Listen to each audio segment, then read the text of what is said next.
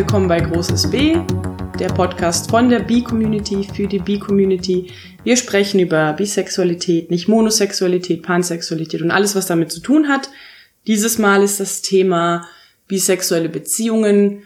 Was macht äh, bisexuelle Beziehungen aus? Was macht queere Beziehungen aus? Was gibt es da für Vorurteile, Vorannahmen? Ich bin Paula, neben mir sitzt Chris. Genau, heute sind wir bei mir zu Hause nach der Corona-Zeit mit den ganzen Zoom-Meetings endlich mal wieder auf derselben Couch zur selben Zeit. Genau. Super. Mit ja. Abstand, aber. Mit Abstand natürlich, aber nicht mit Maske. genau, das wäre auch nicht so schön für den Ton, glaube ich. Nee. Ja, ich dachte, ich beginne mit einem Kommentar, den wir bekommen haben auf die erste Podcast-Folge. Ähm, das geht schon so ein bisschen in diese Richtung, bisexuelle Beziehungen. Ich lese vor. Also vielen Dank für den Beitrag, schreibt Panke Berlin. Ich selbst fühle mich irgendwie als alles, weil erst lesbisch, dann auch bi interessiert, nun als Transmann auch schwul, wird daraus dann bi. Der Unterschied, wie aus bi dann pan wird, weil ich bin auch nicht binär. Wie kann man das einordnen? Das ist im Grunde genommen die Frage. Panke Berlin hat auch vorgeschlagen, dass wir ihn nochmal einladen können Daraus könnte man eigentlich auch ein eigenes Thema machen, so die vielen verschiedenen Identitäten, wie die in der Beziehung mit reinspielen, in queeren Beziehungen. Darauf kommen wir sicherlich nochmal zurück, aber dieses Mal geht es jetzt erstmal nur um bisexuelle Beziehungen. Ja, wir können ja mit den typischen Vorurteilen ein anfangen, die es bei, beim Thema bisexuelle Beziehungen spezifisch gibt. Was fallen dir dafür welche ein? Ja, alle Bisexuellen sind beziehungsunfähig und eigentlich wollen die sowieso nur Sex mit so vielen Leuten wie möglich. Mhm. Aber sind nicht wirklich an der Beziehung interessiert. Und dann gibt es auch das Vorurteil, Bisexuelle sind untreu. Und polygam. Und oder polygam. Beziehungsweise polyamorös. Be beziehungsweise, genau. Weil sie sich ja nicht entscheiden können ähm, und dann untreu wären, sei die einzige Möglichkeit, polyamorös zu leben. Und ein, äh, was wir jetzt nicht gesagt haben, aber ein großes Thema ist natürlich, dass man, da haben wir aber auch schon in anderen Folgen drüber gesprochen, dass man natürlich Leuten nicht ansieht, dass sie bisexuell sind, egal in welcher Beziehung sie sind. Ob jetzt das mit demselben Geschlecht oder mit einem anderen Geschlecht ist. Dann kommt dann noch hinzu, das hat was ja auch damit zu tun, dass dann Menschen von außen fremd zugeschrieben werden als ähm, lesbisch, weil die in einer scheinbar lesbischen Beziehung sind oder hetero, weil die Beziehung scheinbar hetero ist, auch wenn alle in der Beziehung bisexuell sein könnten. Und das kann natürlich dazu führen, dass dann die Bisexuellen besonders unsichtbar werden, wenn dann immer nur von den lesbischen oder schwulen Beziehungen gesprochen wird und nie von bisexuellen Beziehungen. Es wird ja eigentlich immer von lesbischen und schwulen Beziehungen gesprochen und eigentlich nie von bisexuellen Beziehungen. Oder hast du schon mal, ich habe noch nie irgendwas darüber, glaube ich, spezifisch so jetzt gelesen. Das stimmt. Fällt mir jetzt eigentlich auch nicht ein. Also es gibt natürlich die Leute, die dann, wenn es dann heißt, so und so viele lesbische und so und so viele schwule Beziehungen sind, gibt es in Deutschland, dass dann da Leute anmerken, es gibt aber auch bisexuelle Beziehungen, aber das ist eigentlich eher selten und eigentlich auch eher so eine Bubble, die dann darauf hinweist, also die B-Bubble, die weist dann darauf hin. Ja, da frage ich mich dann auch, wie, wie selten ist das? Und wissen wir da überhaupt irgendwas? Also, weißt du, so Zahlen, ich finde ja Zahlen eigentlich immer ganz spannend. Ich habe auch mal als Buchhalter gearbeitet, das fand ich nicht so spannend, aber mhm. Zahlen, so Statistiken, Prozentzahlen und so weiter, finde ich eigentlich doch noch interessant. Hast du irgendeine Ahnung?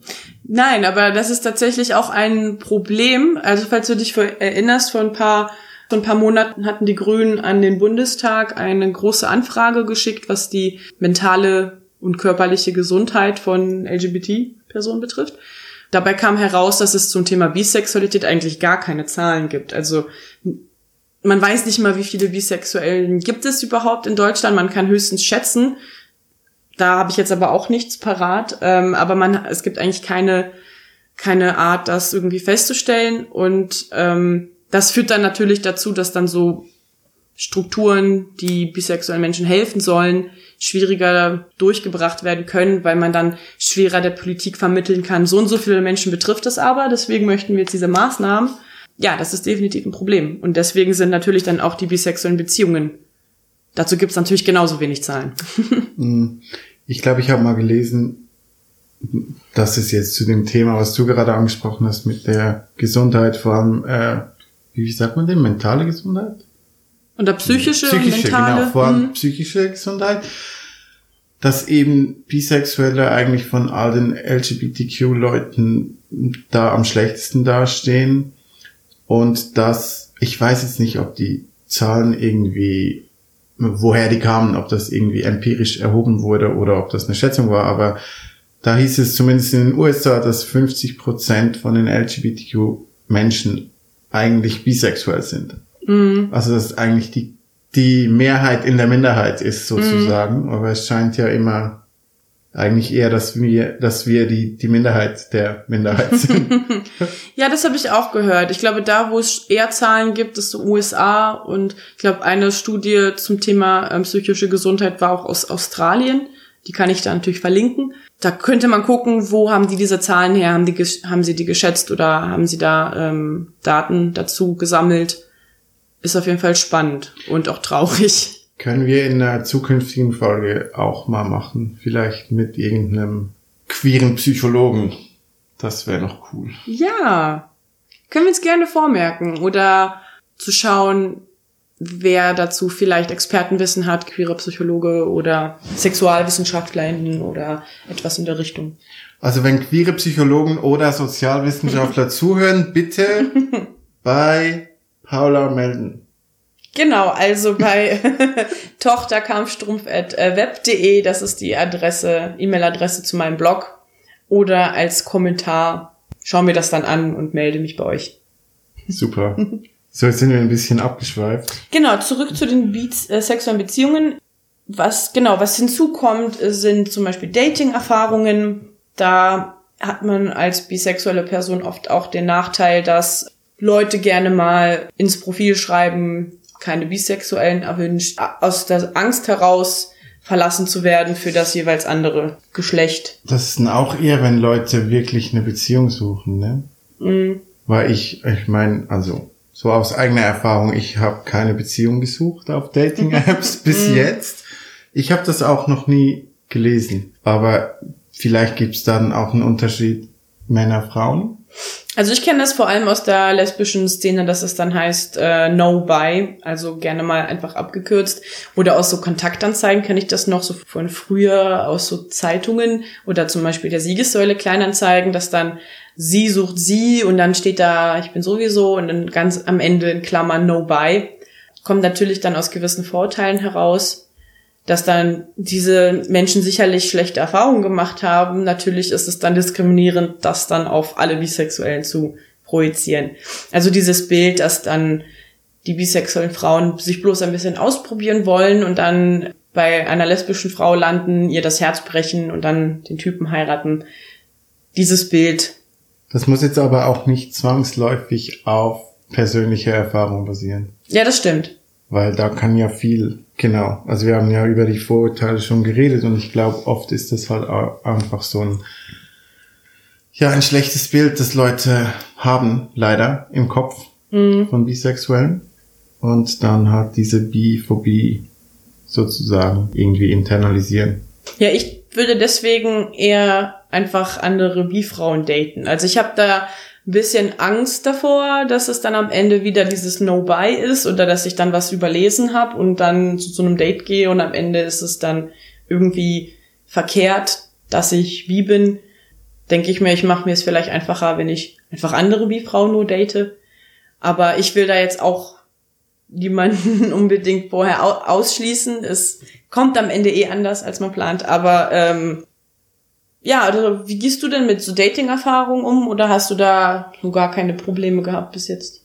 Nein, eigentlich nicht, weil ich hatte, also das hatten wir auch schon, ich hatte ja Coming Out erst vor ein bisschen mehr als einem Jahr und ich hatte eigentlich in der Zeit immer auch eine weibliche Partnerin oder zwei. das ist eine andere Geschichte. Und habe dann Also natürlich war das dann nicht äh, eine monogame Beziehung. Bei der einen dann eher später und bei der anderen halt von Anfang an.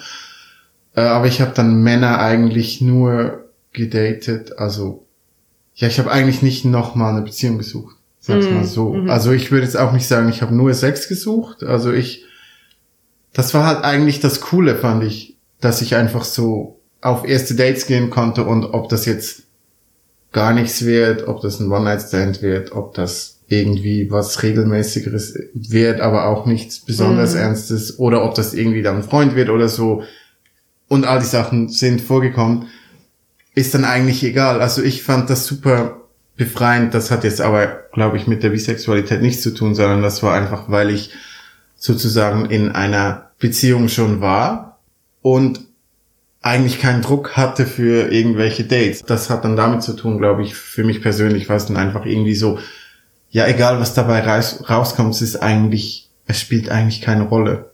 Mhm. Ja, schlechte Dates sind dann immer noch schlechte Dates und mhm. die müssen dann auch nicht sein aber irgendwie fand ich das easier sozusagen, die wegzustecken, als wenn du jetzt irgendwie wirklich Single bist und, und auf der Suche nach einer Beziehung. Ja. Und in Kontakt mit Frauen war da deine Bisexualität ein Thema? Wurde das positiv aufgenommen oder gar nicht irgendwie weiter besprochen? Coming Out hatte ich während meiner Beziehung mit meiner Ex. Natürlich war es ein Thema, das war dann auch wieso wir uns für eine offene Beziehung danach entschlossen hatten. Ja, da möchte ich jetzt gar nicht zu viel darüber sagen eigentlich, mhm. auch weil ich nicht unbedingt, ja, weil ich nicht weiß, wie, wie wohl sie sich damit fühlen würde, wenn ich da zu viel darüber sagen würde. Meine aktuelle Partnerin ist auch bisexuell, also natürlich ist es immer ein Thema, weil es halt da meine Ex gab und dann die neue Partnerin und das auch überschneidend war war, ich auch nicht auf Dates mit anderen Frauen. Mhm. Also sozusagen mein, mein Bedarf an Frauen in meinem Leben war damit abgedeckt, sag ich mal. und ich war dann einfach auf Dates mit Männern und die meisten waren schwul, würde ich sagen. Also einen, den ich auch jetzt ab und zu immer noch sehe, der ist bisexuell. Das ist natürlich cool. Kann man sich auch darüber austauschen. Aber auch bei den schwulen Männern, da hatte ich jetzt nicht das Gefühl, dass Bisexualität irgendein Problem war. Mhm. Die fanden das eher spannend. Mhm. Und einer hat mir sogar gesagt, das war auch lustig, da hat irgendwie gesagt, also in seinem Profil stand schwul. Und dann hat er gesagt, ja, weißt du, ich glaube, ich bin auch ein bisschen bisexuell. Mhm. Dann habe ich so gefragt, ja, was, was meinst du damit? So, ja, ich würde sagen, ich bin so 90% schwul und so 10% hetero, weil ich hatte ja auch schon Sex mit Frauen und ich fand das ja nicht schlecht oder so, aber ich stehe halt einfach viel, viel mehr auf Männer. die einzige schlechte Erfahrung, die ich gemacht habe, das war was anderes. Das war äh, Bumble. Das kennst du vielleicht auch. Da mhm. gibt's so verschiedene äh, Sparten. Da gibt's das Bs für Business. Mhm. Finde ich ganz komisch. Mhm. Äh, Date und BFF. Und als ich da hier ein bisschen neu in Berlin war, habe ich da ein paar Leute darüber getroffen. Lustigerweise waren das meistens dann nachher auch äh, schwule oder queere Leute. Also als ich da zuerst das Profil gemacht habe, habe ich nichts, weil ja, ist ja, du, du triffst Leute, die deine Freunde werden sollen. Also ich habe da nichts von irgendwie bisexuell geschrieben. Und dann habe ich mich mit einem Typen getroffen äh, im Mauerpark und da haben wir ein bisschen gequatscht für eine halbe Stunde oder so. Und zwar eigentlich alles ganz okay bis ich irgendwas gesagt habe über ja meine Ex-Freundin und dann hatte ich Coming Out als bisexuell und dann plötzlich Stimmung komplett gekippt. Okay. Irgendwie vorher war es an, angenehme Konversation und dann war es plötzlich irgendwie total komisch. Mhm. Und dann 15 Minuten später sagt er irgendwie, ja, ich muss gehen, ich, ich fliege morgen irgendwo hin und äh, ich sollte ins Bett gehen und so oh weiter. Yeah. Und ich war so, ach ja, okay. Also war völlig klar, was abgeht. Mm. Also das fand ich dann auch echt kacke. Das mm, fühlt sich nicht gut an. Und als ich dann nach Hause kam, habe ich auch gleich den Text angepasst und mhm. habe irgendwie in die oberste Zeile geschrieben, ich bin bi und Veganer und wenn ihr mit einem der beiden Punkten ein Problem habt, dann müssen wir uns wirklich gar nicht erst treffen. Mhm, mh. Und so, ich weiß nicht, ob das dann vielleicht auch ein Grund dafür war, dass sich hauptsächlich danach schwule Leute bei mir gemeldet haben, aber seither habe ich auch damit eigentlich gute Erfahrungen gemacht. Mhm, mhm, mhm. Verstehe. Okay, das klingt schon echt mies, dass dann einfach jemand plötzlich Ausflüchte sucht. Da frage ich mich jetzt natürlich, was bei dem so abging. Was hatte der da so für Vorstellungen, wie bisexuelle Männer sein sollen? Oder wir werden es nie erfahren. ja, also ich glaube halt, das ist dann schon so eine so eine Homophobie, ne, die irgendwie vorhanden ist und dann mhm. einfach, also so Situationen gibt's ja oft, dass Männer eigentlich, dass es einfach Männer gibt, die Angst haben vor Männern, die auf Männer stehen. Mhm. Ja, ich möchte jetzt da gar nicht irgendwie zu fest Psychoanalyse betreiben ja, oder ja. so.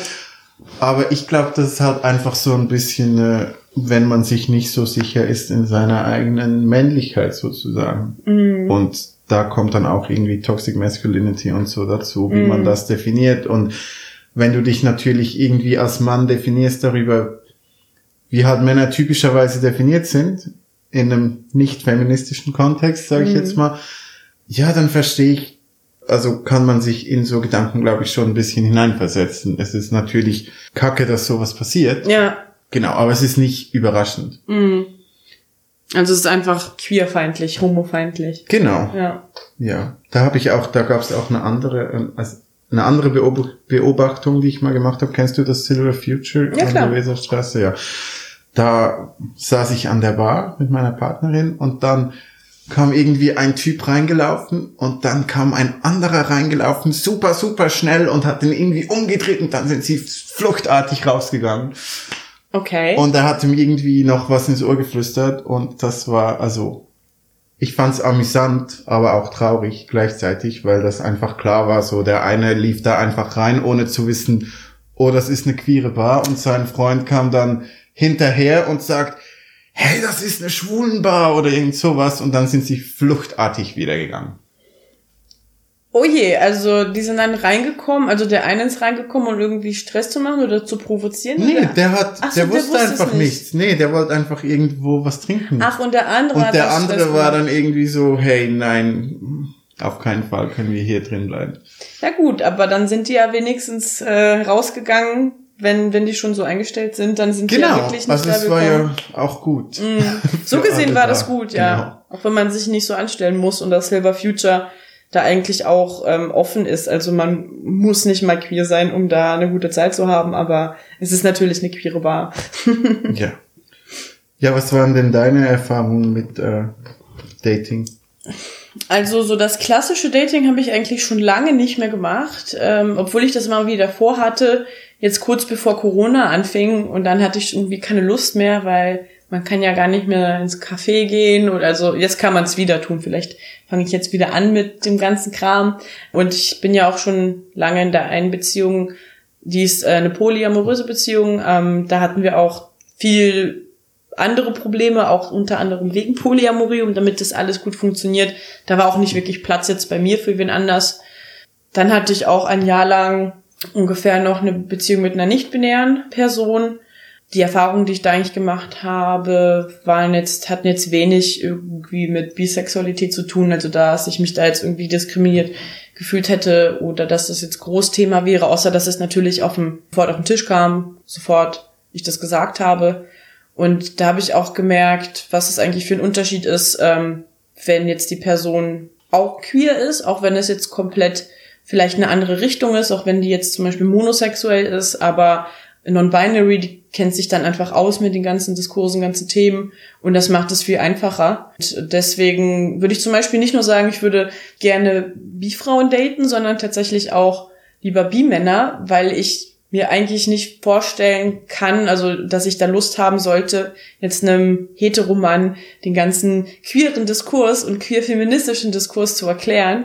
Also ich lasse mich gern vom Gegenteil überzeugen, wenn sich da einer irgendwie doch auskennt, aber ich glaube, man hat da irgendwie so eine andere Ebene als bisexuelle Personen. Es gibt so ein paar Sachen, die muss man sich nicht erklären. Und das kann dann so einen Start äh, erleichtern. Ja, das ist eigentlich eine gute äh, Überleitung.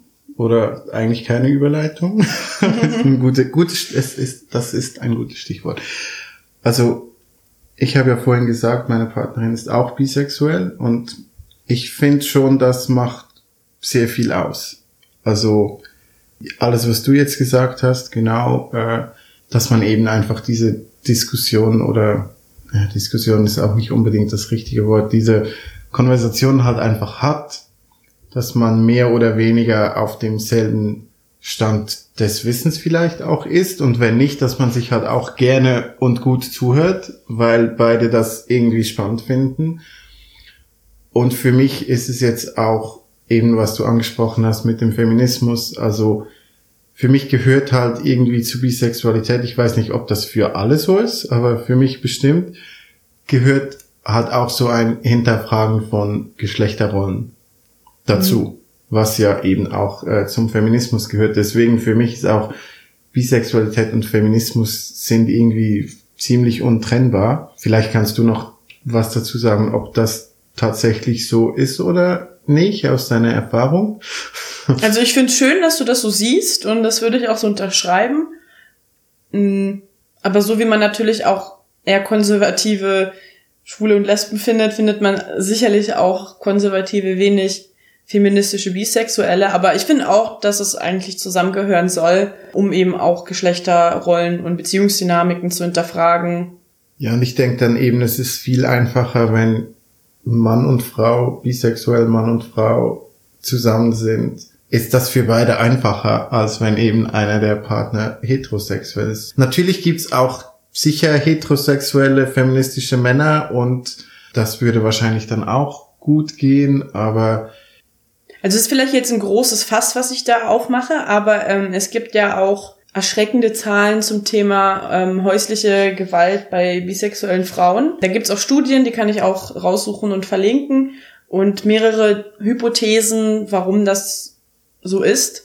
Und ähm, einige der Theorien ist, dass das viel mit Toxic Masculinity zu tun hat. Auch so eine so eine Anspruchshaltung an die Frau. Also auch so eine so eine panische Angst, dass ähm, hier auch patriarchale Strukturen zerstört werden, dadurch, dass die Frau an anderen Frauen interessiert ist, oder aber so ein Versuchen, ähm, die Bisexualität der Frau eben zu sexualisieren, konsumierbar zu machen und dass daraus in bestimmten Beziehungen offenbar gar nicht so selten Gewalt resultiert. Das ähm, ist natürlich ein sehr kompliziertes Thema, deswegen will ich mich da jetzt nicht ähm, ins Feuer verlegen, aber ähm, sagt man das so, meine Hand ins Feuer legen. So. Aber ähm, die ja entsprechenden Links würde ich dazu auf jeden Fall raussuchen. Also du meinst bisexuelle Frauen in Beziehungen mit mit Männern. Männern. Mhm. Okay. Genau, also bei den äh, Beziehungen mit Frauen, da, da gibt es tatsächlich auch Zahlen zu häuslicher Gewalt. Ähm, da müsste ich gucken, in welchen Studien das danach differenziert wird. Ja, bei den meisten ging es schon auf jeden Fall um, um Beziehungen mit Männern dann. Und weiß man dann da bei den Studien, ob das heterosexuelle oder bisexuelle Männer sind? Gute Frage. Das müsste ich dann ähm, nachgucken, ja.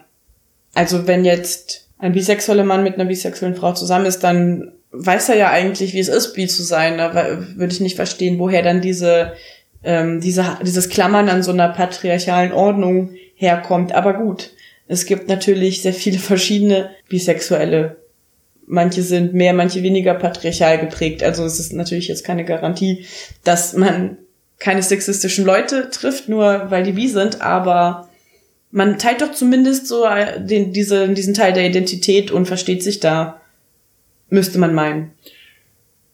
Ja, müsste man meinen.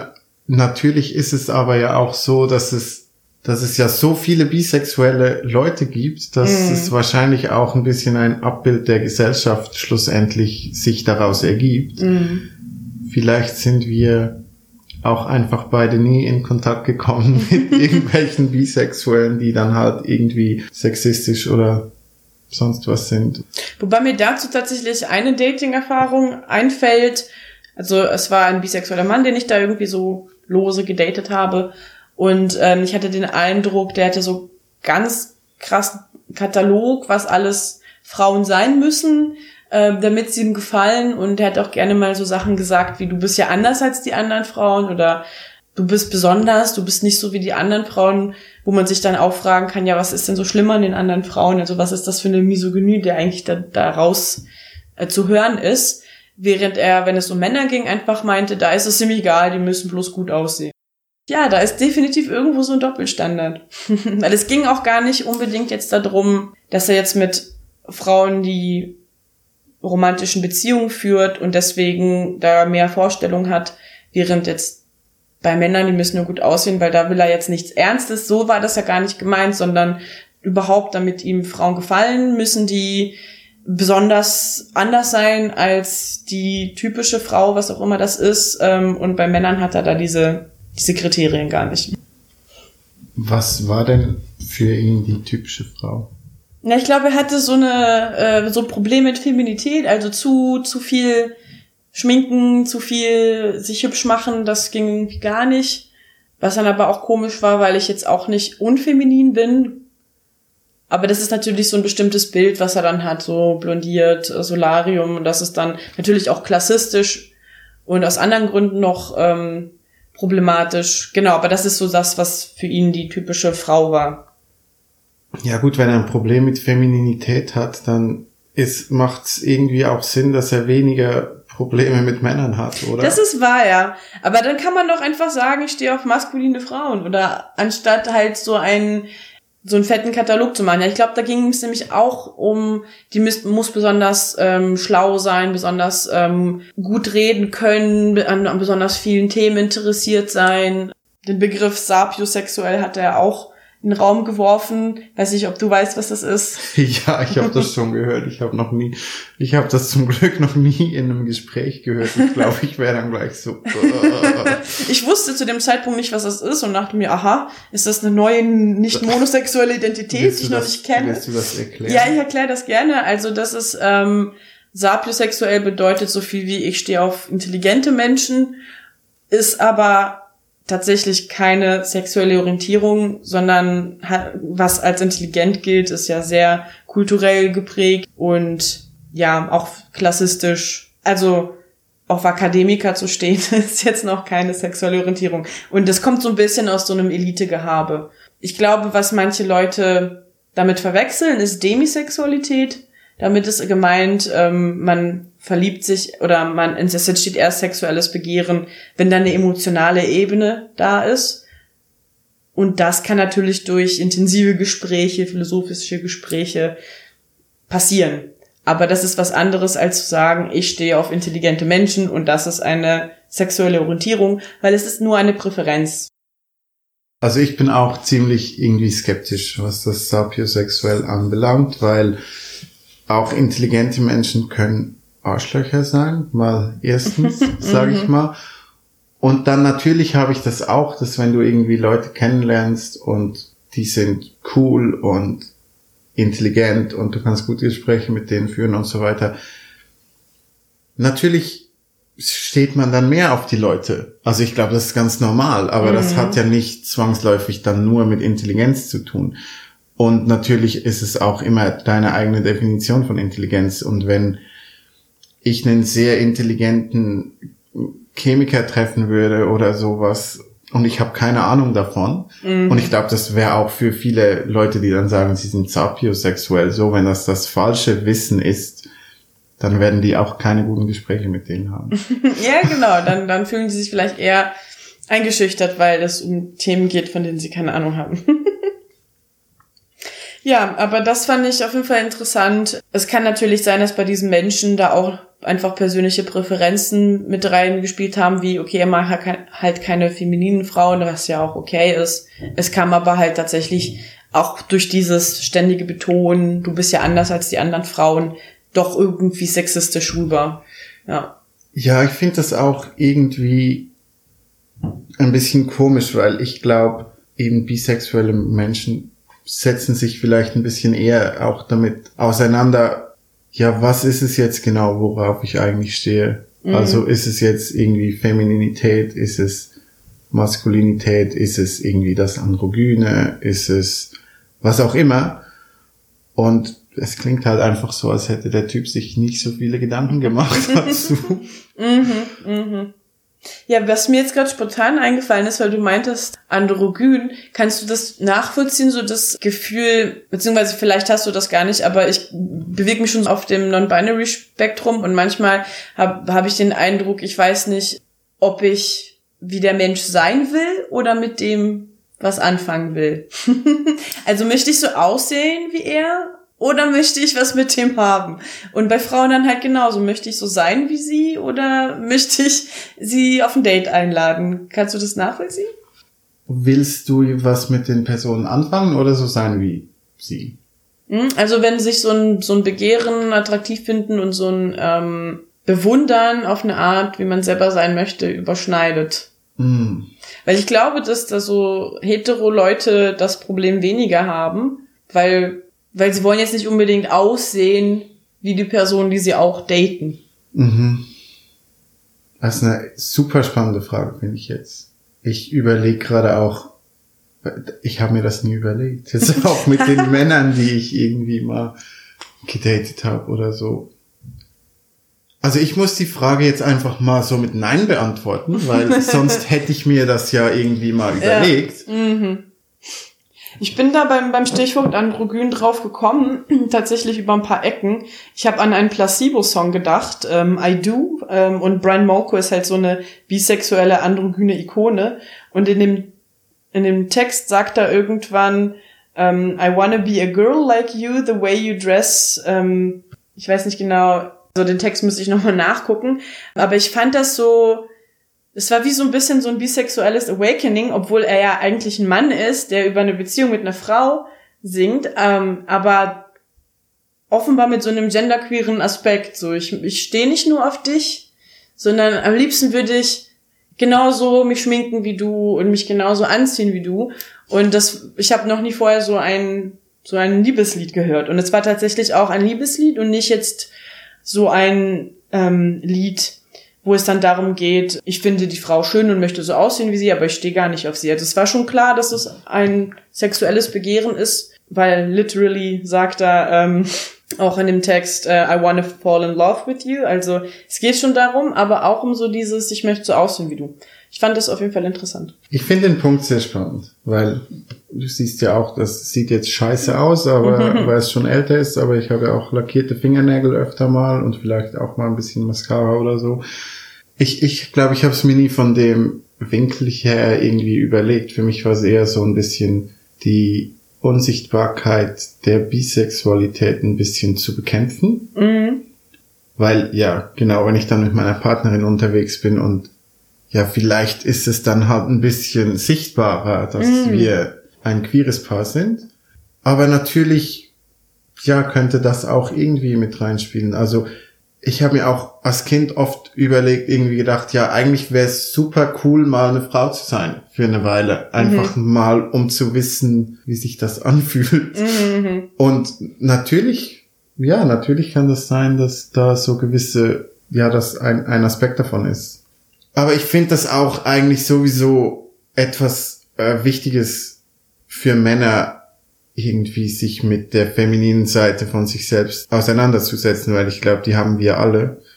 Und eben diese Toxic Masculinity sagt uns eigentlich, dass das alles schlecht ist. Mhm. Und dann eben auch wieder feministische Perspektive. Ich glaube, das sind alles sehr gute und wichtige Persönlichkeitsmerkmale mhm. und äh, ich bin mir auch ziemlich sicher, dass wenn, wenn mehr Männer sich mehr damit auseinandersetzen würden und mehr über Gefühle sprechen und so weiter, dass wir vielleicht, nee, nicht vielleicht, dass wir bestimmt eine bessere Welt hätten. Mhm. Mhm. Ist aber interessant, dass, äh, dass du ansprichst, weil ich mir jetzt auch gerade eingefallen ist, dass jetzt über meinen Blog mich auch schon ein paar Mal Leute angeschrieben haben, also zum Beispiel Männer, die dann irgendwie bei mir gelandet sind und dann um Rat gefragt haben, meinten, ja, ich bin Crossdresser oder ich möchte meine feminine Seite ausleben oder ich gehe vielleicht in so eine ähm, Non-Binary-Richtung, aber meine Partnerin ist super binär in ihrer Denkweise und ähm, macht mir Vorwürfe, ich wäre ja schwul und würde sie verlassen und oder das sind dann auch Leute, die dann zum Beispiel Single sind und fragen, naja, wie finde ich eine nicht heteronormative Frau, die auf Männer steht und die dann auch so gerne mal feminin sind oder diese Seite entdecken wollen und bis jetzt habe ich die meistens zu den Bisexuellen geschickt, weil ich da auch einfach die Erfahrung habe, dass zumindest in der Community, in der ich unterwegs bin, man viel mehr eben über Geschlechterrollen auch spricht. Dann da auch als ja, Crossdresser oder als ähm, Mensch, der sich gerade entdeckt, in so einer Gender-Questioning-Phase ist und auf Frauen steht, dann bei den bisexuellen Frauen vielleicht eher jemanden findet. Aber da sprach auf jeden Fall so ganz viel Verunsicherung aus diesen E-Mails. Das waren ein paar, da bekommen habe. Und offenbar auch so viele schlechte Erfahrungen. Und ich glaube, da sind dann auch ähm, die Vorurteile, die dann diese hetero Frauen haben gegenüber bisexuellen Männern oder gegenüber femininen Männern. Und ähm, also auch so eine Homofeindlichkeit, die da tatsächlich mit dabei ist. Ja, ich glaube, das kommt vom selben Ort. Also, dass mhm. eben viele Männer halt diese internalisierte Homofeindlichkeit haben, ohne sich das vielleicht überhaupt bewusst zu sein. Und irgendwie ist dann alles, was schwul ist, ist automatisch irgendwie bedrohlich. Mhm. Sogar wenn es von dir selbst kommt. Mhm. Das ist schon. Ja, und dieser naive Gedanke, dass dann Frauen, weil sie Sexismus erleben, nicht auch sehr queerfeindliche, auch wenn sie sich sehr vogue finden, äh, verinnerlicht haben, sehr queerfeindliche Bilder verinnerlicht haben, das ähm, ist halt auch nicht korrekt, weil ich das immer wieder mitbekommen habe. Ja, kommt doch zu einem Stammtisch bei den Bisexuellen. Da sind die Menschen hoffentlich ein bisschen offener, was das alles angeht. Also ich gehe davon aus, dass sie offener sind. weißt du, wann Stammtisch wieder stattfindet? Das ist eine gute Frage, weil wir, glaube ich, ähm, aktuell noch auf den ganzen Online-Plattformen sind, also auf Discord. Da kann ich auch gerne wieder einen Link hinzufügen. Das hängt auch so ein bisschen davon ab, wann der Sonntagsclub wieder aufmacht. Ähm, die sind, glaube ich, stehen in den Startlöchern, aber es ist, ähm, weiß ich jetzt nicht aus dem Kopf, wann es wieder losgeht. Ja, also auf jeden Fall findet man die Bi-Gruppe auf Discord. Wenn man die Social-Media-Kanäle verfolgt, findet man dann auch raus, wann der nächste Stammtischtreffen ist. Ein Thema ist natürlich, das haben wir jetzt auch schon angesch angeschnitten, dass dann gerne mal Menschen, die in Heterokonstellationen zusammenleben und bisexuell sind, nicht als bisexuell gelten, sondern es wird ihnen auch von der queeren Community vorgeworfen, Heteroprivilegien zu haben oder ein Heteropassing und nicht queer genug zu sein. Was sind da deine Gedanken dazu? Ja, ist eine gute Frage. Also ich finde das Argument natürlich zu, also zuerst mal sage ich, ich finde das Argument ziemlich komisch, weil ich jetzt von mir persönlich gar nicht sagen kann, also wie vorher gesagt, ich möchte eigentlich lieber als ein queeres Paar gesehen werden, als dass ich als ein Heteropaar gesehen werden möchte mit meiner Partnerin. Also das ist, wieso ich das komisch finde, weil ich sehe da gar nicht irgendwie das Bedürfnis dazu, dass man das möchte. Mhm. Es kann natürlich sein, dass das für andere Leute so ist. Äh, nicht offen bisexuell oder sowas. Aber was ist denn, ich überlege mir gerade jetzt, in, hier in Berlin ist es schwierig zu sagen, aber ich überlege mir jetzt, was hätte ich für einen Vorteil, wenn Leute hier denken würde, würden, ich sei hetero. Und in Berlin, glaube ich, da hätte ich sehr wenig Vorteile. da gibt's natürlich an anderen Orten der Welt, ist das natürlich ziemlich anders. Hm. Aber hier. Also, ich finde, dass dann gerne mal vergessen wird, ähm, dass sozusagen in the closet sein, im Schrank sein, nicht sich nicht outen können, ja kein Privileg ist. Also wenn dann Leute in Beziehungen, also Bisexuelle in Beziehungen ja scheinbar hetero sind und sich nicht outen können, dann ist das erstmal kein Privileg, sondern genauso queerfeindlich, wie wenn es auch einer monosexuellen queeren Person passiert.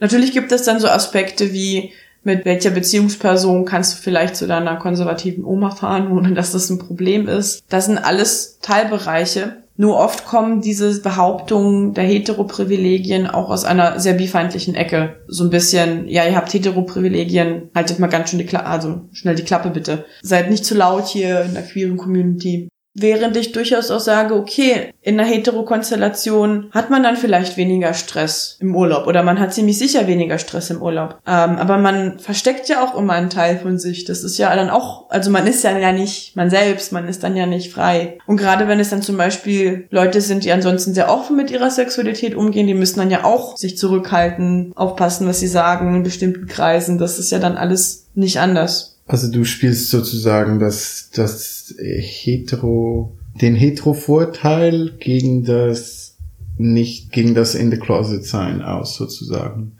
Also, was heißt aufspielen? Ich würde sagen, es gibt zwei Seiten. Vergleichen. Ja, ja, genau, ja, vergleichen. vergleichen. Also, weil ich dann, ich verstehe schon, woher dieses Denken kommt. Da gibt's ein Heteroprivileg und ich denke, in bestimmten sehr konkreten Konstellationen mag das stimmen, wenn es darum geht, wer darf jetzt zum Beispiel ein Kind adoptieren oder wie eben gesagt, ähm, in konservativen Familien sichtbar sein mit Partnerpersonen. Das sind alles tatsächlich Aspekte, aber ähm, es ist trotzdem irgendwie komisch, das als Privileg zu bezeichnen, weil diese Menschen ja einen Teil von sich verstecken. Weil Privileg verstehe ich eher als etwas, worüber du nicht nachdenken musst, weil du bist halt einfach hetero. Du gehst mit deinem Partnerin, Partner einfach zu deiner Familie. Das ist ja ganz normal. Ähm, das ist schon irgendwie ein Unterschied. Ja, also genau. Also ich finde auch, äh, ja, offen eigentlich zu seiner Sexualität zu stehen, ist ein großer Vorteil. Und sich dessen auch bewusst zu sein, ist ein großer Vorteil. Das hatte ich ja auch lange, dass ich das gar nicht irgendwie wusste. Ich glaube, das ist bestimmt auch viel äh, internalisierte Homofeindlichkeit, die mhm. da mitspielte. Und also ich sag viel lieber offen bi als Heteroprivilegien zu genießen teilweise. Aber wie du sagst, dass da halt dann, ja, kann man teilweise nicht offen reden, weil irgendwas, wenn irgendwas hochkommt oder so, oder sag mal, irgendjemand macht einen blöden Spruch über Bisexuelle und du bist da als nicht offen bisexuelle Person das sind dann auch Situationen, in denen du nicht sein willst. Ja. ich war sogar mal in so einer Situation ähm, bei einem queeren Gruppe, wo ich nicht geoutet war und wo dann davon ausgegangen wurde, ja, ich bin lesbisch und ähm, ich habe das halt nicht korrigiert, sondern also irgendwann kam ich mir so, weil weil die so bifeindlich waren in ihrer Art, kam ich mir auch so blöd vor zu sagen, äh, übrigens, ich bin gar nicht lesbisch und dann war das immer so richtig schlimm, wenn dann so ein bifeindlicher Spruch kam, wie, ah ja, ja, es gibt ja auch noch diese Bisexuellen. Und ich war dann immer in der Ecke und war so, äh, soll ich jetzt was sagen? Hm. Habe ich dann nicht gemacht, sondern bin dann einfach äh, irgendwann nicht mehr hingegangen. Aber, aber ja, das sind solche Erfahrungen. Also nicht nur kein kein hetero-Vorteil, sondern auch dann kein homosexuellen Vorteil. Gut, ähm, das ist natürlich was anderes, weil man ja als homosexuelle Person jetzt kein Privileg hat, aber man hat durchaus als monosexuelle Person ein Privileg. Also dadurch, dass, dass man dann ja nicht zu der Kategorie der unentschlossenen, komplizierten Bisexuellen gehört. Aber gut, Privilegien, das ist auch ein insgesamt recht kompliziertes Thema, aber ich fand es wichtig, das auch anzusprechen. Möchtest du vielleicht sonst noch mehr zu deiner Beziehung sagen und wie das ist mit äh, ja sozusagen lesbisch gelabelt zu werden, obwohl das eigentlich bisexuell ist? Gut, ich bin ein bisschen in so einer speziellen Konstellation oder Position, ähm, dadurch, dass ich jetzt meine Freundin, sie ist trans, kennengelernt habe vor ihrer Transition und das dann alles also dieses ganze Questioning der Sexualität, das passierte eigentlich so zeitgleich mit ihrer Transition. Obwohl, wie ich in der nullten Folge auch gesagt habe, ich eigentlich schon viel länger wusste, dass ich bi bin, nur dann habe ich es immer weggeschoben als Thema. Und es ist immer so eine, so eine Sache, als jetzt, ich sag jetzt mal, Cis-Frau mit einer Transfrau zusammen zu sein, mh, mm, weil man dann einerseits auf eine Art unsichtbar ist, nochmal zusätzlich zur Bisexualität, weil, weil dann die Beziehung oft nicht als queer gelabelt wird, weil halt Transfrauen das Frausein abgesprochen wird. Parallel dazu ist man aber teilweise auch besonders sichtbar, gerade wenn es jetzt um öffentlichen Raum geht und unterwegs sein. Also dazu habe ich auch mal einen Blogtext geschrieben, den kann ich natürlich auch verlinken, da habe ich das viel besser auseinandergenommen. Aber das ist natürlich, äh, finde ich, nochmal eine, eine anstrengende Position. Natürlich ist es nicht vergleichbar mit, äh, mit dem, was Transfrauen erleben, muss ich an der Stelle noch sagen. Ähm, aber ich habe mich da auch selten jetzt in so bisexuellen Narrativen von bisexuellen Frauen wiedergefunden. Das ist, finde ich, schon ein Unterschied. Einerseits unsichtbar zu sein, weil man als bisexuelle Person sowieso unsichtbar ist und weil viele Leute immer noch Beziehungen anhand von vermeintlichen Genitalien labeln und dann damit die Queerness auch abgesprochen wird von der Beziehung und andererseits dann aber im öffentlichen Raum viel sichtbarer zu sein, also mit einer als als trans sichtbaren Person viel angreifbarer zu sein in bestimmten Gegenden. Um das nochmal kurz zusammenzufassen, ich musste ein bisschen traurig schmunzeln, als ich so den Tipp gehört habe von queeren ähm, Cis-Frauen, wenn du mit deiner Partnerin in ein eher homofeindliches Land in Urlaub fährst, tut einfach so, als wärt ihr beste Freundinnen. Oder wenn du deine Oma besuchen willst in einem queerfeindlichen Land oder einer Stadt, tu einfach so, als wärt ihr beste Freundinnen, dann kannst du zumindest deine Oma sehen und kannst deine Freundin mitnehmen. Aber allein die Existenz von meiner Freundin wäre ein Dealbreaker für meine Oma. Die wird darauf nicht klarkommen. Ja, also das kann ich zum Beispiel dann nicht machen und das ist eben der Unterschied in, bei dieser Konstellation. Und da hilft mir natürlich auch nicht, ähm, als lesbisch gelabelt zu werden in der Beziehung, weil damit wird natürlich die, die Bisexualität, also sowohl ihre, sie ist auch bisexuell, als auch meine wird dann dadurch unsichtbar. Also es ist dann nicht nur bifeindlich, sondern auch transfeindlich. Ja, ja, also diese ähm, Sachen, also die Transfeindlichkeit oder spezifisch die Transmisogynie, Transfrauenfeindlichkeit überschneidet sich da ganz gerne mit der Bifeindlichkeit. Weil zum Beispiel ja auch Bi-Frauen sowieso abgesprochen wird, wirklich bi zu sein, sondern da ist ja das Vorurteil, die sind ja eigentlich hetero. Und wenn dann deiner Freundin auch das Weiblichsein abgesprochen wird, dann ist es so ein Argument, das mehr für die dafür spricht, dass du ja gar nicht bi bist. Es geht Hand in Hand, es ist richtig nervig. Es ist, äh, ja, es klingt anstrengend und total absurd. Mhm. Aber, ja. Aber zu dem Thema, also habe ich mal, es gibt eine, tatsächlich eine Facebook-Gruppe für ähm, PartnerInnen von Transpersonen und da habe ich mal eine Umfrage gemacht an alle Cis-Frauen, die mit Transfrauen zusammen sind. Was sind eure, was ist eure sexuelle Orientierung? Und wenig überraschend war, dass die meisten bi- oder pansexuell waren. Einige waren lesbisch, einige waren queer, einige haben sich gerade erst in diesem Questioning-Prozess befunden, weil sie vorher sich noch nie wirklich mit Sexualität auseinandergesetzt haben. Sie dachten, sie seien hetero. Plötzlich transitioniert die Partnerin. Einige haben zum Beispiel gar kein Label benutzt, ähm, aber tatsächlich waren so die hetero, hetero Frauen oder die, die noch irgendwie sich an diesem Begriff hetero klammern, die waren tatsächlich eher in der Minderheit. Dafür, dass es eigentlich so viele bi-cis-Frauen gibt, die in Beziehungen mit Transfrauen sind, sind doch unsere Geschichten ziemlich selten. Aber Gut, die Geschichten von Transfrauen sind noch seltener, also da ist noch generell viel zu tun. Vielleicht ein weniger deprimierendes Thema zum ja, was haben Ausklang. Wir zum Schluss. Vielleicht eine Frage, hattest du so einen, so einen Moment, so ein, so ein spezielles oder so einen speziellen Moment mit deiner Partnerin, die ja auch bisexuell ist, wo ihr beide wusstet, ihr bondet auf so eine Art, aber ihr versteht euch als Bisexuelle? Ja, das war halt sozusagen von Anfang an mehr oder weniger so, weil äh, also wir studieren ja auch zusammen und das war da gerade eine Phase, wo ich mit der Ex-Freundin irgendwie die Beziehung geöffnet habe und als ich eben erst als B Coming Out als B hatte, wo wir dann wieder so eine, eine längere Zeit an der Uni hatten und ich dann halt mit ihr sehr viel zu tun hatte und auch über dieses Thema eigentlich immer geredet hat. Also das war nicht ein Moment, das war eher so ein ein, ein längerer Prozess. Mhm, mh. Und ist natürlich immer noch so. Also ich glaube, am Anfang war das für mich so, ach, sie ist jetzt die, die bisexuelle Person, die Erfahrung hat und alles weiß und ich weiß gar nichts. Und äh, Ja, das, das war auch eine Rolle, die, die sie mochte. äh, das ist jetzt aber auch nicht mehr so, aber natürlich ist, ist das offen Thema. Über, also wenn wir reden, was wir auch oft machen, also ich glaube, das mache ich mit ihr auch. Also ich finde auch die Kommunikation ist anders. Mhm. Ich weiß jetzt nicht, ob das mit Bisexualität zu tun hat. Ich, hat, ich glaube, das ist eher was, was mit wirklich äh, sie ist halt sehr starke Feministin, was mm. damit eher was zu tun hat, aber vielleicht auch mit beiden. Und ja, wie gesagt, also natürlich ist Bisexualität immer irgendwie ein Thema und dann auch, wie können wir sozusagen beide unsere Bisexualität ausleben, mhm. äh, während wir zusammen in einer Beziehung sind.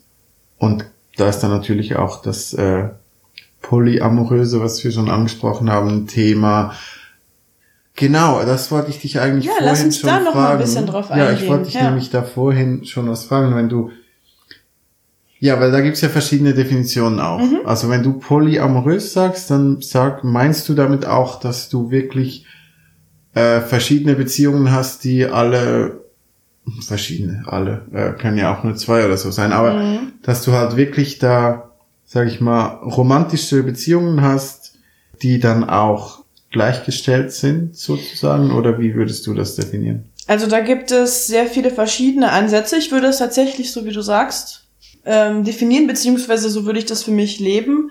Also mehrere gleichgestellte Beziehungen, ähm, unhierarchisch, das ist der Anspruch. Also jetzt nicht zu sagen, das ist jetzt die Hauptbeziehung, die Nebenbeziehung, das, das äh, wertet ja auch dann die, in Anführungszeichen, Nebenbeziehung ab. Mm, Aber es gibt dann natürlich verschiedene Konzepte. Es gibt Menschen, die genau dieses Primary Partner, Secondary Partner so mögen und für sie ist das so stimmig. Und ich würde sagen, die Grenzen sind da fließend, auch bei einer offenen Beziehung, weil ähm, wo fängt dann das romantische Interesse an? Also wenn man sagt, man ist dann nur offen für sexuelle Erfahrungen und wenn das dann ins Romantische übergeht, ähm, bis wann ist das dann noch Teil von einer offenen Beziehung? Wann wird das problematisch? Oder also ich finde, das ist fließend. Ich würde auch sagen, offene Beziehungen gehören auch zum Polyamorie-Thema dazu, auf jeden Fall. Ja, aber was daran ja auch interessant ist, ist ja dieses Vorurteil, dass alle Bisexuellen polyamorös sind und das, darüber kann man eigentlich, also über Polyamorie und Bisexualität kann man eine eigene Folge eigentlich machen. Aber das Vorurteil, das stimmt natürlich nicht. Und doch gibt es natürlich auch Bisexuelle, die polyamorös leben und daran ist auch nichts falsch. Das ist ja auch dann komplett okay. Nur es wird dann den Bisexuellen eher zum, Vor äh, zum, zum Vorwurf gemacht, dass sie dann polyamorös leben, weil man sich das so erklärt, ja, ihr könnt euch ja nicht entscheiden oder ein Geschlecht reicht nicht aus, ihr müsst mit mindestens zwei gleichzeitig zusammen sein, ähm, was natürlich eine sehr schräge Vorstellung von Bisexualität ist und deswegen seid ihr polyamorös. Hm, Hast du da eigentlich in der Richtung mit Polyamorie Vorurteile mitbekommen? Hm. Ich weiß gar nicht, mit wie vielen Leuten ich da so offen drüber gesprochen habe, mal ganz ehrlich. Also, das ist auch für mich eigentlich ziemlich ein neues Thema. Mhm. Für mich wäre jetzt auch, was du gesagt hast, offene Beziehung wäre für mich eigentlich, also du sagst, geht in die Richtung, für mich ist offene Beziehung einfach, kann irgendwie verschiedene Dinge sein. Also ob Mhm. das jetzt nicht monogam ist oder polyamor, polyamor, sag ich das? das Ja, Wort? also Polyamor Oder- kannst du auch genauso oder sagen. Relationship Anarchy oder was auch Mhm. immer. Ich würde das einfach alles als irgendwie offene Beziehung ja, interessant. äh, definieren, aber vielleicht gibt es auch eine andere äh, Definition. Also die, die ich kenne, ist dann tatsächlich offene Beziehung ähm, bedeutet, wenn man die Beziehung nur für Sexualität mit anderen Menschen öffnet, aber romantische Exklusivität genießt. Das ist, ähm, deswegen sagen ja auch einige, das ist nicht polyamorös, weil da geht es ja nur um Sex. Hm. Ähm, aber ich würde sagen, die Grenzen sind fließend, weil ja, Menschen entwickeln sich ja auch unterschiedlich, Beziehungen entwickeln sich unterschiedlich, so Sachen, die als Affären anfangen, entwickeln sich, ähm, ja, deswegen ist es für mich auf jeden Fall ein Teil von Polyamorie. Und was war nochmal deine Frage vorher? Genau, was du, ob du dazu schon ja bestimmte Vorteile gehört hast oder ob jemand jetzt deine äh, Bisexualität auf Polyamorie bezogen hat oder dass du daraus einen Zusammenhang hergestellt hat. Ich glaube nicht, dass das bisher vorgekommen ist. Das wäre ja schön, wenn dieses Vorurteil nicht so häufig ist. Ja, eben, weißt du, mit Vorurteilen muss ich schon immer sagen, also ich hatte ja erst Coming Out in Deutschland und in Berlin lebend und ich glaube, das ist halt schon, das hilft halt schon sehr. Mhm. Ich glaube, in der Schweiz wäre das schwieriger gewesen und da wissen auch, also ich mache da kein Geheimnis daraus, aber ich war halt auch da nicht so oft und da wissen auch nicht alle Leute irgendwie Bescheid. Äh, vielleicht wissen mittlerweile auch alle Leute Bescheid und ich weiß das nicht, ist mir aber ehrlich gesagt eigentlich auch egal. Also ich habe das paar Freunden gesagt, eben, also sozusagen denen, mit denen ich viel Kontakt habe. Aber es hat auch niemand dann gefragt, ja, wenn du jetzt bisexuell bist, bist du dann jetzt auch, äh, hast du dann jetzt auch mehrere Beziehungen? Also das hat, das hat niemand gefragt. Mhm. Das ist schon mal gut. Wie war denn das bei dir? Das kam dann eher ähm, von Verwandten, also zum Beispiel von meiner Halbschwester. Aber sie hatte auch ein ganz schräges Bild von Polyamorie. Also als ich ihr gesagt habe, ja, ich bin polyamorös, meinte sie dann auch, ja, hier, du Berlinerin, du mit diesem, mit dieser Bisexualität und dem ganzen Thema und und ich weiß doch, wie die alternative Szene ist. Es geht immer nur um Party und Sex, aber irgendwann wirst du sehen, es gibt mehr da draußen für dich. Und da habe ich erst verstanden, dass sie so ein ganz, ganz komisches Bild von Polyamorie hat, nämlich eigentlich denkt, das wäre das, was man normalerweise unter Single-Leben versteht. Also Single-Leben in Berlin feiern, Party machen, ähm, One-Night-Stands. Ja, und das hat, das war für sie so eine eine Kiste, also so Queerness und Polyamorie und Party und Drogen und Feiern, das war alles so, so die Berlin-Schublade für sie. Da nicht ein bisschen was dran ist im Sinne von, dass du all das in Berlin haben kannst, aber es ist natürlich nicht so. Aber beim Thema Polyamorie und ähm, Bisexualität finde ich interessant, was die beiden Themen eigentlich gemeinsam haben. Da hatte eine ähm, Bi-Aktivistin auch aus Berlin, sie heißt Theresa kann ich auch gern verlinken, einen spannenden Text geschrieben von ein paar Jahren. Ähm, da geht es, da ging es darum, dass eigentlich beides aus so einer ja patriarchalen Vorstellung eigentlich kommt, also nicht Bisexualität und Polyamorie, sondern Bifeindlichkeit und Vorurteile gegen ähm, Poly Polyamorie kommen eigentlich aus so einer patriarchalen Ecke, wo es dann heißt, die sind unentschlossen. Also das haben die beiden gemeinsam. Ihr könnt euch nicht entscheiden und deswegen entscheidet euch nicht für ein Geschlecht und entscheidet euch nicht für eine Beziehung. Und wenn dann der Richtige oder die Richtige kommt, dann werdet ihr automatisch wieder monogam und natürlich automatisch wieder, also im besten Fall hetero. ähm, also das ist eigentlich sehr spannend, wie diese Vorurteile sehr ähnlich funktionieren, obwohl das verschiedene Themen sind. Also setzt voraus sozusagen, dass die die monogame heterosexuelle Beziehung sozusagen das der das ist der Königsweg das ist das Beste und einzig Richtige von allem und genau und äh, wartet nur ab irgendwann werdet ihr schon sehen wird es bei euch auch so sein also diese Erwartungshaltung dass polyamoröse Beziehungen zum Bruch gehen werden und man dann irgendwann die eine richtige Beziehung findet kommt aus so einer ähnlichen Vorstellung ja die Bifeindlichkeit das ist ja alles nur Spielerei, das zählt ja alles nicht. Irgendwann mhm. findest du dann die hetero-Beziehung fürs Leben. Ja, bisexuelle Beziehungen sind auf jeden Fall sehr vielfältig. Es ist ähm, nicht cool, Beziehungen, also zu denken, man kann die Beziehung anhand von einer Partnerperson ablesen, dass man jetzt zwei Leute sieht und sagt, aha, hetero, aha, lesbische Beziehung, schwule Beziehung. Das macht sehr oft Menschen unsichtbar, besser man fragt oder man drückt sich halt so aus, dass man keinen Leuten, keine Leute fremd bezeichnet, weil es ist schon ein Unterschied, ob du sagst, ähm, da sind zwei Männer zusammen oder es ist ein Männerpaar oder ob du dann ähm, das als schwule Beziehung bezeichnest. Also da passiert sehr viel Erasure über solche Fremdzuschreibungen. Es ist aber offenbar auch sehr typisch, dass man dann als bisexuelle Person mit anderen bisexuellen Personen gut Beziehungen führen kann, wenn man sich da auf einer weiteren Ebene noch versteht, also bestimmte Sachen nicht erklären muss, sich nicht erklären muss und dann so eine ja gegenseitiger Support kommt. Das kann auf jeden Fall sehr helfen, sich da verstanden zu fühlen und nicht immer erklären zu, ja, sich nicht immer erklären zu müssen. Und es wird natürlich je nachdem, was das für Konstellationen sind, unterschiedlich kompliziert. Also wenn es jetzt um eine Trans- und Cis-Konstellation geht, wird das spezifisch anders, als wenn es ähm, eine Cis, also Cis und Cis-Konstellation ist und die Non-Binary-Konstellation, die es dann noch gibt, das verkompliziert vieles auch noch oder ja, es ist eigentlich schön, was für eine Vielfalt da ist. Also es gibt eigentlich alle Konstellationen mhm. und jedes Paar, das man sieht auf der Straße oder im Club, momentan nicht im Club oder sonst irgendwo, kann potenziell ein bisexuelles oder ein queeres Paar sein. Ja, genau, man sieht es keinem an. Und äh, es heißt ja auch, es ist so ein typischer bisexueller Spruch, der gerne mal auf Buttons steht. Äh, wir sind überall und es gibt mehr Bisexuelle, als du denkst, und das stimmt. man sieht es uns nicht an, außer wir laufen mit einer Bi-Flagge rum. Und jetzt möchte ich auch noch mal kurz auf diese Frage oder auf die, diesen Kommentar eingehen. Das ist vielleicht kein schlechter Abschluss.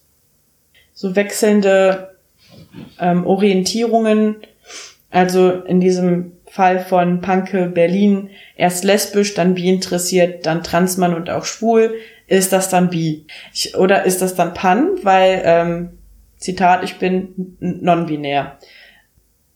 Ich würde sagen, man also wenn das für dich stimmig ist, kann das durchaus bi bedeuten oder auch pan. Also was jetzt die Unterschiede da betrifft, da hört am besten in, der, in die letzte Folge rein. Da sind wir ausführlich darauf eingegangen.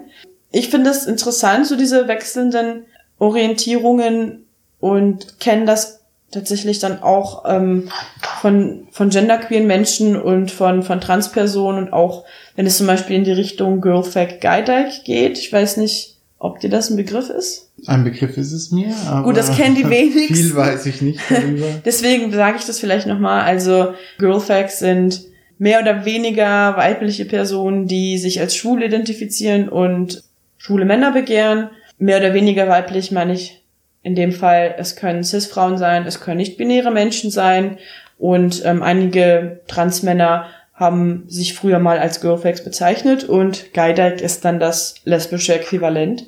Da gibt es ziemlich viele Leute, die so wechselnde Orientierung hatten, die dann sich zum Beispiel auch gefragt haben, bin ich vielleicht lesbisch oder ähm, dann schon interessiert waren an Frauen, also jetzt eine Girlfag, dann aber ähm, sich doch nicht sicher waren und doch ja das Interesse an Männern irgendwie stärker in den Vordergrund rückte und dann kam eine Transition dazu, ob es jetzt in Richtung Non-Binary ging oder ähm, transmaskulin. Ähm, also ja, es ist auf jeden Fall, glaube ich, gar nicht mal so selten. Und wie man das letzten Endes labelt, das ist, glaube ich, eine sehr individuelle Sache. Ich glaube, es ist nicht falsch, das dann bi zu labeln, weil es ist ja eigentlich Begehren für mehr als ein Geschlecht. Auch wenn es wechselnd ist. Die erste Phase des Lebens eher lesbisch war, dann ein bisschen wie neugierig, dann eher schwul.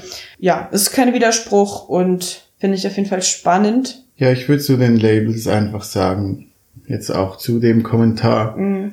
Also was auch immer für eine Person passend scheint, also für dich selbst und nicht von anderen Leuten irgendwie zugeschrieben, das ist dann auch das richtige Label. Also wenn Punke Berlin findet, ich, ich mag das Label Bisexualität, ich, ich fühle mich da zugehörig, ich finde die Flagge toll, dann ja, klar, bisexuell, wenn die Person jetzt aber findet, ja, eigentlich gefällt mir die Pan-Flagge besser und eigentlich mm. passt das ein bisschen besser zu mir, dann finde ich, das ist auch gut, dann nimm das Pan-Label. Also ich finde einfach wichtig zu sagen, die, die Labels schlussendlich, die sollten uns was bringen. Genau. Und ja. nicht von irgendwelchen anderen Leuten dann zugeschrieben werden. Und äh, ich habe da auch mal den Vergleich gehört mit der mit der Katze, die, die in eine, in eine Kartonkiste springt. Also, wenn die Katze selbst reinspringt, dann findet sie das toll und mag die Kiste. Wenn du die Katze aber in die Kiste steckst, dann springt sie da gleich wieder raus, weil das mag sie nicht. Und ja, das ist schön. Ich Schönes glaub, Bild. Genau, so ist es auch mit den Labels. Also, mhm. was passt für dich, das passt und und genauso gut könnte es auch passen zu sagen, ja, ich bin schwul und lesbisch und bisexuell. Genau. Dann sind vielleicht ein paar Leute verwirrt, aber wenn das für dich stimmig ist, äh, dann natürlich. genau, wenn das stimmig ist und wenn du auch nicht irgendwie äh, die, die Konversation scheust, wie geht denn das jetzt, dann ist es super. Also Es gibt auch tatsächlich das Label, um jetzt wieder ein neues mit reinzuholen, das einfach nur Fluid heißt. Und es gibt, glaube ich, auch ein ähnliches, das äh, Novosexuell heißt. Und da geht es eigentlich darum, dass ja, die Orientierung in verschiedenen Lebensbereichen oder nicht Lebensbereichen, Lebensabschnitten eben wechseln kann. So zwei Jahre fühlt sich das so an, zwei Jahre so, ist natürlich auch eine Form der Nicht-Monosexualität, die ähm, auf jeden Fall auch unter B plus Platz findet. damit haben wir, glaube ich, den Kreis geschlossen. Mhm. Oder möchtest du noch was zu dem Kommentar sagen? Ich finde es immer gut, da aufzuhören, wo man angefangen hat. Deswegen, ja, fand ich das jetzt einen guten Abschluss. Und ich glaube, mehr kommt mir momentan nicht in den Sinn. Sehe ich auch so. Und zu dem Kommentar, da können wir uns nochmal dran setzen, ein bisschen was genaueres dazu herausarbeiten und da vielleicht eine eigene Folge drüber machen, über eben wechselnde sexuelle Orientierung mit äh, Transbiografie und wie das unter dem ja, B-Plus-Label passt. Da könnt ihr gespannt sein. Ja, gerne. In einer zukünftigen Folge. Genau. Vielen Dank fürs Zuhören. Ich wünsche euch noch einen wunderschönen Tag und schaut doch gerne beim nächsten Mal wieder vorbei. Von mir auch vielen Dank fürs Zuhören und bis zum nächsten Mal, wenn es wieder heißt, großes Bild.